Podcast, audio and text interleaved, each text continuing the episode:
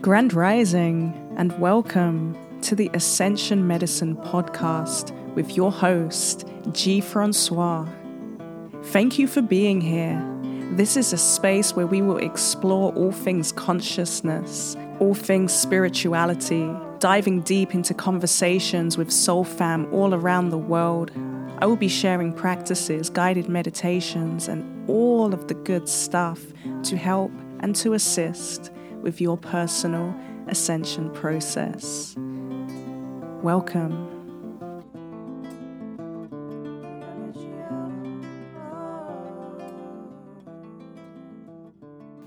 Grand Rising, and welcome to this episode of the Ascension Medicine Podcast. I am your host, Gee Francois. So it has been a hot minute since I have jumped on to share I have been in such a deep and beautiful spiritual process, one that I am currently still very much in the thick of. But today I, I have the space and the inspiration and the willing to share with you all in the hope that something can resonate and be of use to somebody at this time. And so, firstly, I would just like to thank you for being here and for receiving this message, and also for being a seeker and walking the path towards yourself, which I'm assuming that if you are listening to this and other similar content, that that is what you are doing in some in some way, shape, or form. Okay, so Today, what's alive for me is relationships.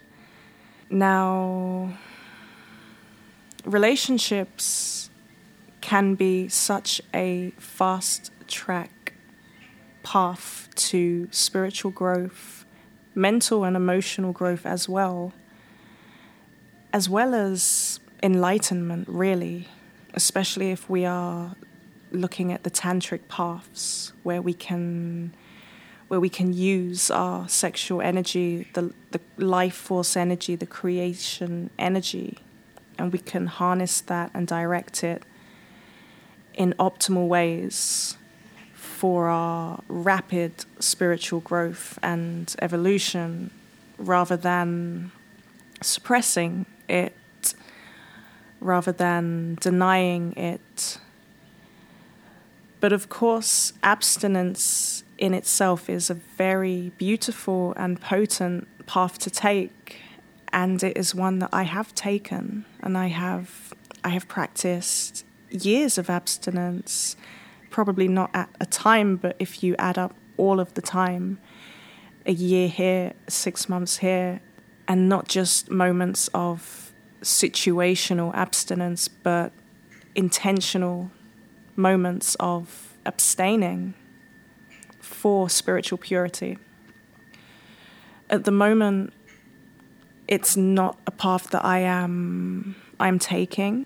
I'm definitely feeling a strong resonance with the path of partnership and union with another being and conscious sexuality. The safe container that an intimate connection can provide to go deeper and to hold these processes as they come up.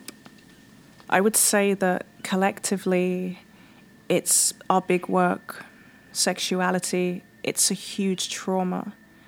And we don't have to look far to see how that manifests in terms of the porn culture, in terms of violence around sexuality, the shaming of sexuality, specifically the shaming upon the feminine form and the violence upon the feminine form.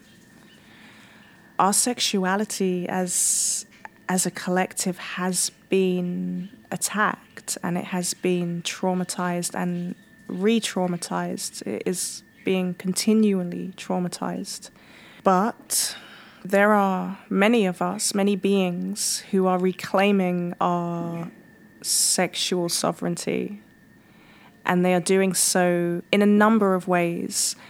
specifically the sacred reclamation of our sexuality in a way that we are not driven by our sexual desires. We are not driven by the energies of our sacral chakra and our lower energy centers, but we are more working to pull them up, anchor them into the heart, and express them from that place, from a place that is rooted in love and unity, in honor and respect of the sacred recognizing the divine within ourselves and therefore recognizing the divine within our partner, the other being that we are connecting with.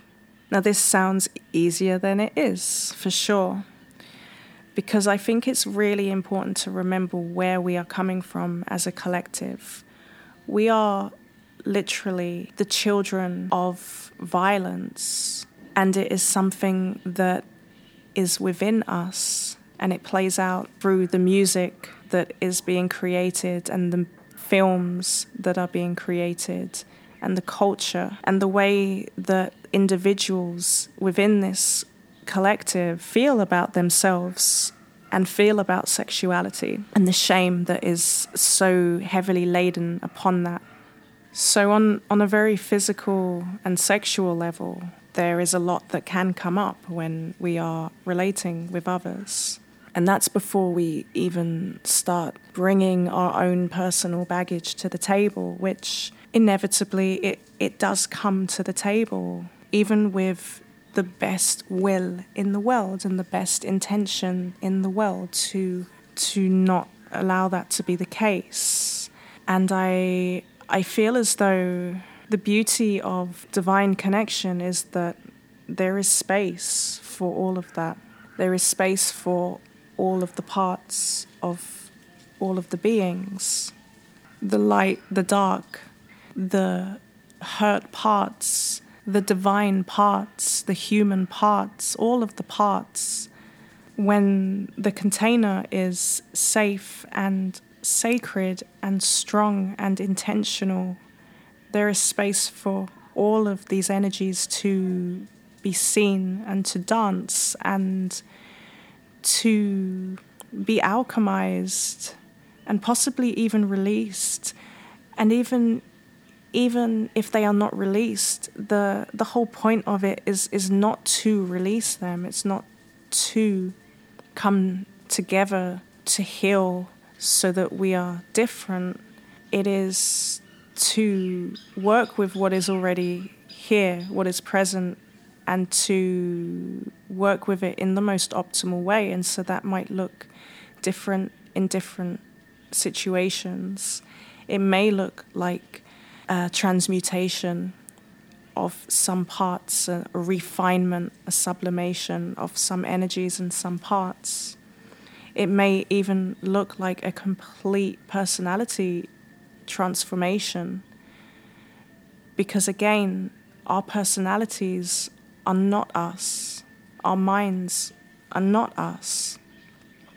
And we only have to think to when we were a child, the thoughts that we had, the beliefs that we had, the music we listened to, the people that we were surrounded by, the personality that we had as a child, and then maybe as a teenager, and then maybe even five years ago. For me, I can even I can even see the transformations that happen in such shorter periods of time, and probably for other beings who are quite steadfast on their spiritual path, they may notice how much they and those around them who are on a similar path may transform in short spaces of time six months, three months, one year. This kind of thing I think it is important to hold this sense of self, sense of personality very delicately and to not be too attached to it because ultimately what we are is so much more than this changeable egoic construct. But now that's not to deny that aspect of ourselves or our partner. So we may ask ourselves how how can we how can we not only love those parts in ourselves, those challenging parts, those egoic parts, those heady, mindy, competitive parts, possibly. But how can we then extend that love and compassion to another? And perhaps for some, it's, it's actually easier to extend that love and compassion to another than it is for themselves. I would say that's not my that's not been my my struggle. It's been far easier for me to accept my parts than the challenging parts in another, especially when it may seem as though those parts are are dangerous, you know, they're dangerous to my path. They're a distraction to my path. And this is something that I've been journeying through at the moment. I will just straight up say that in this moment, I do feel as though it is important that when we are on the spiritual path, that we give ourselves the best chance possible. And by this, I am I am speaking to this idea of connecting with another being, especially in a romantic way. And this is not necessarily in terms of friendships, but possibly it may extend towards every aspect of our lives if we feel as though that is necessary. But connecting with a partner with whom we share similar values. And this doesn't have to be a judgmental place, it doesn't have to come from a judgmental place or a place of superiority, but it, it can just be a personal preference. Because if we are on the path and our partner isn't, or if we are if we are trying very hard to disidentify with our egos and to come into the heart space. And perhaps our partner hasn't made that their their focus. Or perhaps they are more identified with their minds or their egos. This will likely pull you into that ego space because that that is how it goes. When when there is when there is such polarity and difference and we come together in that way we will generally find some kind of a middle ground but in terms of walking the spiritual path that can look as though you've come off your path you may find yourself in spaces that are not optimal and with habits and behaviors maybe arising that are not optimal. And this is not to shift the responsibility and accountability of what we are actually doing, what we are choosing to be and embody, but it is actually just really acknowledging that we don't need to test ourselves. We don't need to put an alcoholic in a room full of alcohol and lock them in there. We don't need to put a child in a sweet shop and tell them they can't have any sweets. There's no need to do this. And that same alcoholic may be dry for 10 years, 20 years, and if you really push them, they may drink and maybe that drink may result in 10 more drinks and behaviors that they have not displayed in 20 years that come back just like that. And personally, I, I am someone who, who sees the gold in everything. So I would say, well, you know, clearly there was something still there that needs to be worked through. And you know this this can be true, but I also do feel as though we, we, we have to be careful when it comes to spiritual bypassing almost or or this kind of this kind of way of just kind of saying that everything that is in our experience is is for us. And that might sound like a real contradiction because I do also believe that everything that is in our experience is for us. But I also believe that we have free will and we are sovereign beings and we can develop an intuition and a discernment that is not triggered or not as a reaction to our traumas and our patternings and our programmings, but that is actually coming from such a divine space of knowing true self and not egoic self, and then making that informed decision about where we are placing ourselves, what experiences we are opening ourselves up to. And I use this example and I will use it now. If we had a newborn baby, if we had a child that we were responsible for, would we be putting that child in the environments that we put ourselves in? Would we be playing the music that we play to that child or playing the movies or the programs that we play to ourselves in earshot or in eyeshot of our child, or even having them in the company that we may have for ourselves. Now, again, that's not a judgment. That's not a judgment on those things, but we may just be more sensitive to what is beneficial to that pure being and how we want that being to be untraumatized, really, to be pure, to have the best chance to be their true self. Because never is it more clear than when a baby is born and you see that true personality, you see that true being without any of the doubts and the ego and without any of any of the stuff. That is the true essence, that is the true personality rather than the egoic personality.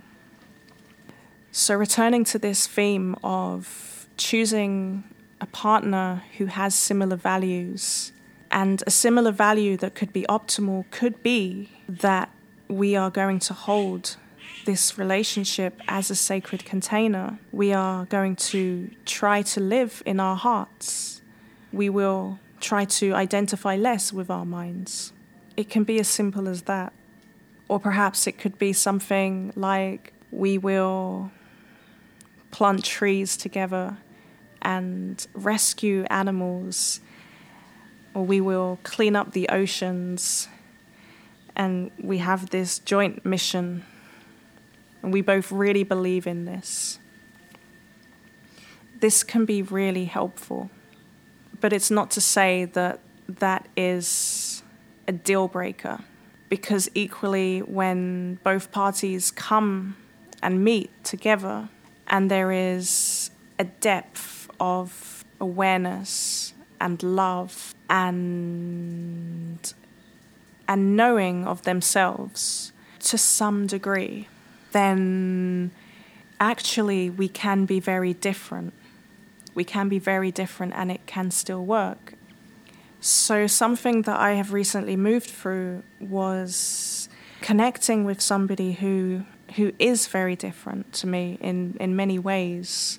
And the relationship itself being this vehicle to allow me to cultivate a deeper sense of, of acceptance, love, and compassion, and to peel back the layers of judgment that I was holding now, maybe some of you may relate to this. Probably sensitive beings, empaths, maybe beings who are neurodivergent, starseeds, however we want to call it, right? But since I was very young, I I remember feeling abandoned by everybody around me as they started to identify more and more with their minds.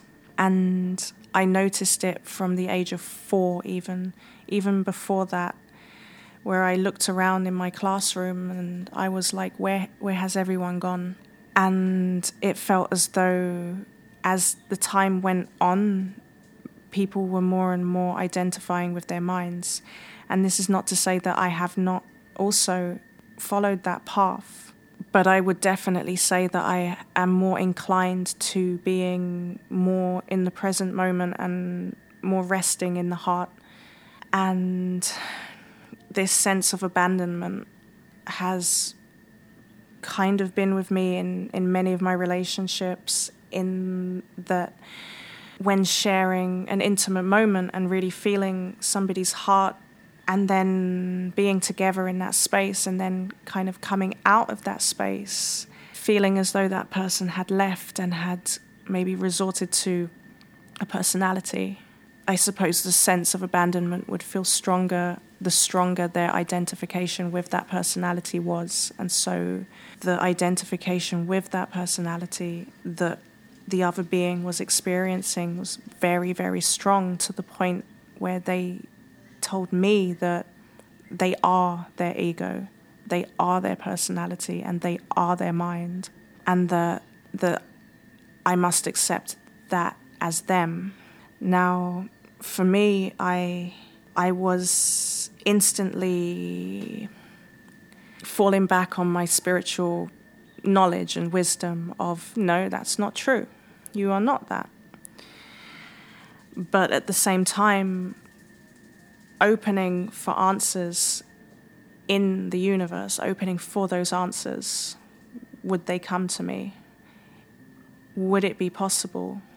Would it be possible to love such a being and to journey in such a way when there is such a heavy um, ego identification?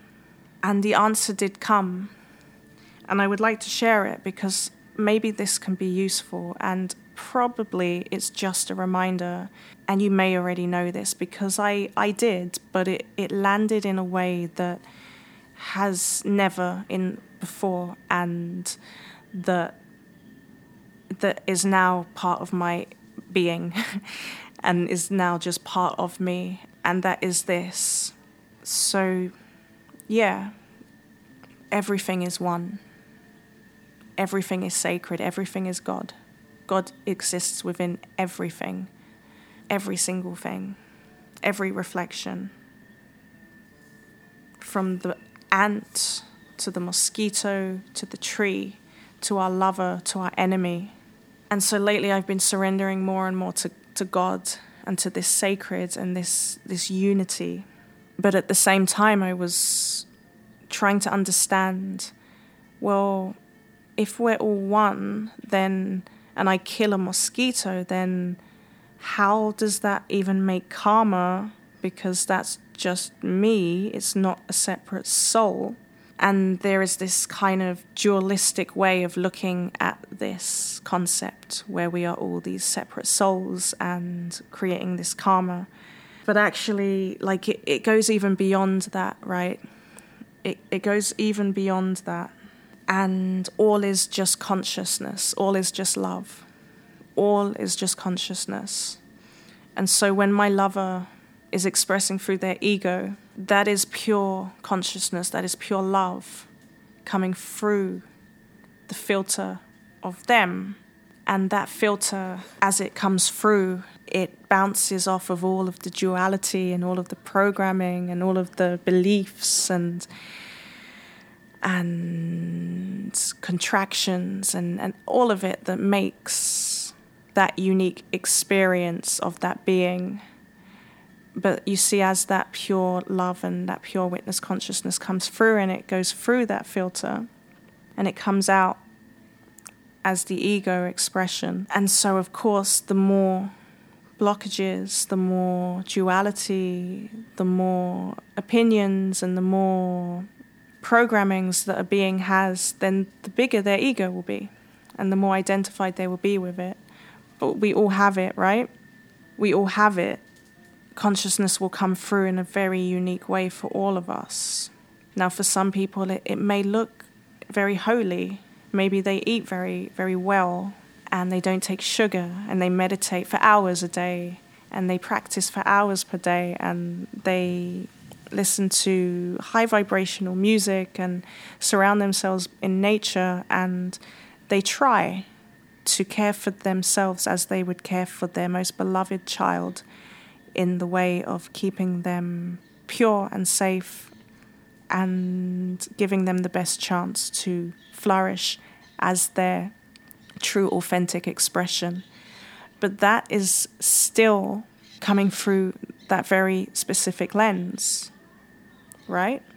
It's no better, it's no worse. And the the ego expression that is coming through is still consciousness. It is still sacred. It is still part of this whole thing.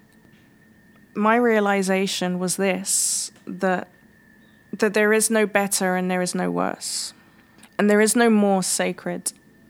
And actually, yes, yes, it is possible to love an ego and to love a mind and to love a personality because ultimately you are loving that being. And yes, of course, we also love their true self, their true nature that we we witness. We witness in those moments of softness and of authenticity, and we feel them, and we we we see their true self when we look in their eyes. But then we can also recognize when they're expressing in a different way, and how that may look, and also how that may feel to be around. This sense of judgment and superiority. And it, it has definitely been something that I have I have held and I have felt. But actually, if we see the whole universe, the whole of creation as God, it's all sacred. Every single thing that is coming into our experience is God. And therefore, all of the personalities, all of the energies is God, is sacred is worthy of love, is love, is beautiful, is a beautiful expression of source. All of it. And the moment that we bring any judgment or sense of superiority, we basically, what we do in that moment is that we take ourselves at the opposite frequency to unity consciousness in that moment because the two things can't exist at the same time, right? Judgment and and and unity. And so we can really be open to our experience with love and compassion and curiosity, but at the same time, actually exercising discernment and intuition. Because again, if we are deciding that devotion to our path and to the sacred is is the most important thing within our human experience, then we will make choices that are in alignment to that. And that extends to every aspect of our lives from what we eat, from what we watch, from what we listen to, from who we are around, from the spaces we are in, from what we do with our days and what we do with our, our lives, how we make money, where we're putting our minds. And we can do that without judgment.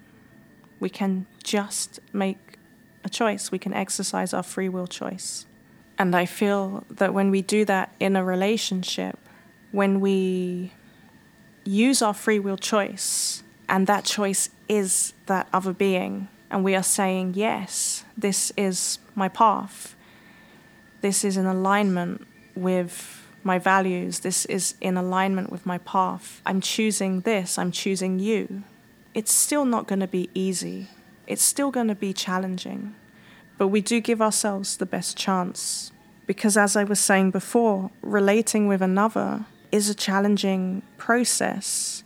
It's a very brave process. And it is one that when each one of us choose to embark upon this path with awareness and love, we actually change the collective consciousness. We are working towards healing this huge trauma, this huge break in the collective heart and the consciousness that is around this. We're learning it all how to communicate, how to hold boundaries, how to express our needs how to be there for another, how to balance it all, how to be present, how to make love, all of it.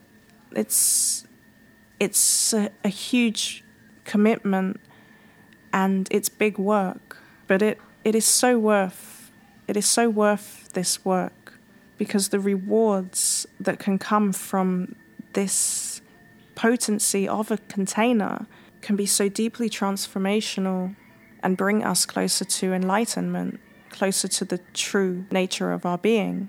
And when we can do that with another being in love, when we can practice love, when we can be love, we have that opportunity, we have that reflection of another being where we can embody love because that's all we really need to be and that's all we really are.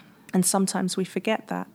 But our beloved can remind us and can bring us back to the path of the heart more and more easily than if we are navigating that space alone, possibly. Okay, so I'm going to leave this here for today. It's a huge topic to unpack, and actually, there is so much more that I want to go into with this in terms of like polarities masculine, feminine, wounded masculine, wounded feminine, divine masculine, divine feminine, um, tantra, sacred sexuality. I mean, it's it's an endless topic, and then we get into twin flames and soulmates and and all of this stuff that is is pretty um, is a pretty full topic.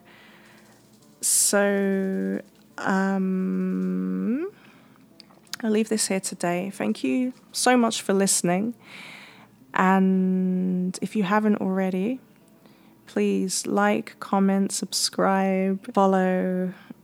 All of the links to all of the social medias are in the bio. And if you wish to work with me one to one, you can book an online energy session or a reading or a guidance coaching through ascensionmedicine.org. You can also join the Patreon community where we meet regularly to share from our hearts and to work with potent spiritual practices of purification and initiations. You can also work with me in person if you happen to be in Mexico, in Mazunte, where I am holding ceremonial spaces, working with plant medicines and energy healings blessings and grand risings.